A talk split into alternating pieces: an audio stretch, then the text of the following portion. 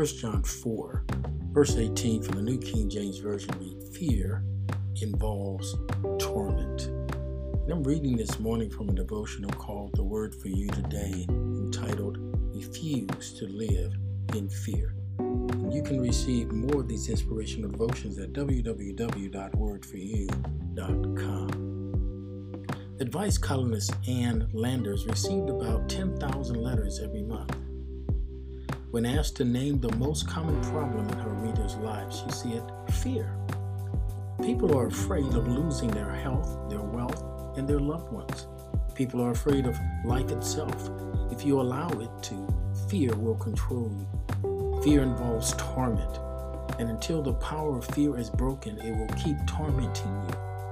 When fear rules your life, you cannot enjoy anything you do, and you certainly can't enjoy God's blessings.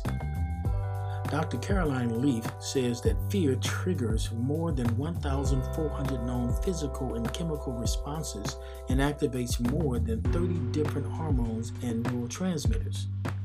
It's at the root of our stress. When fear causes a stress reaction in us, it actually marinates our body in toxic chemicals. This, of course, is terribly unhealthy and threatening to our physical well-being. The fear of not being accepted by others can make you develop a phony personality, stifling your true self and hiding who God made you to be. The fear of failure will prevent you from trying new things or stretching yourself to do more than you feel comfortable doing.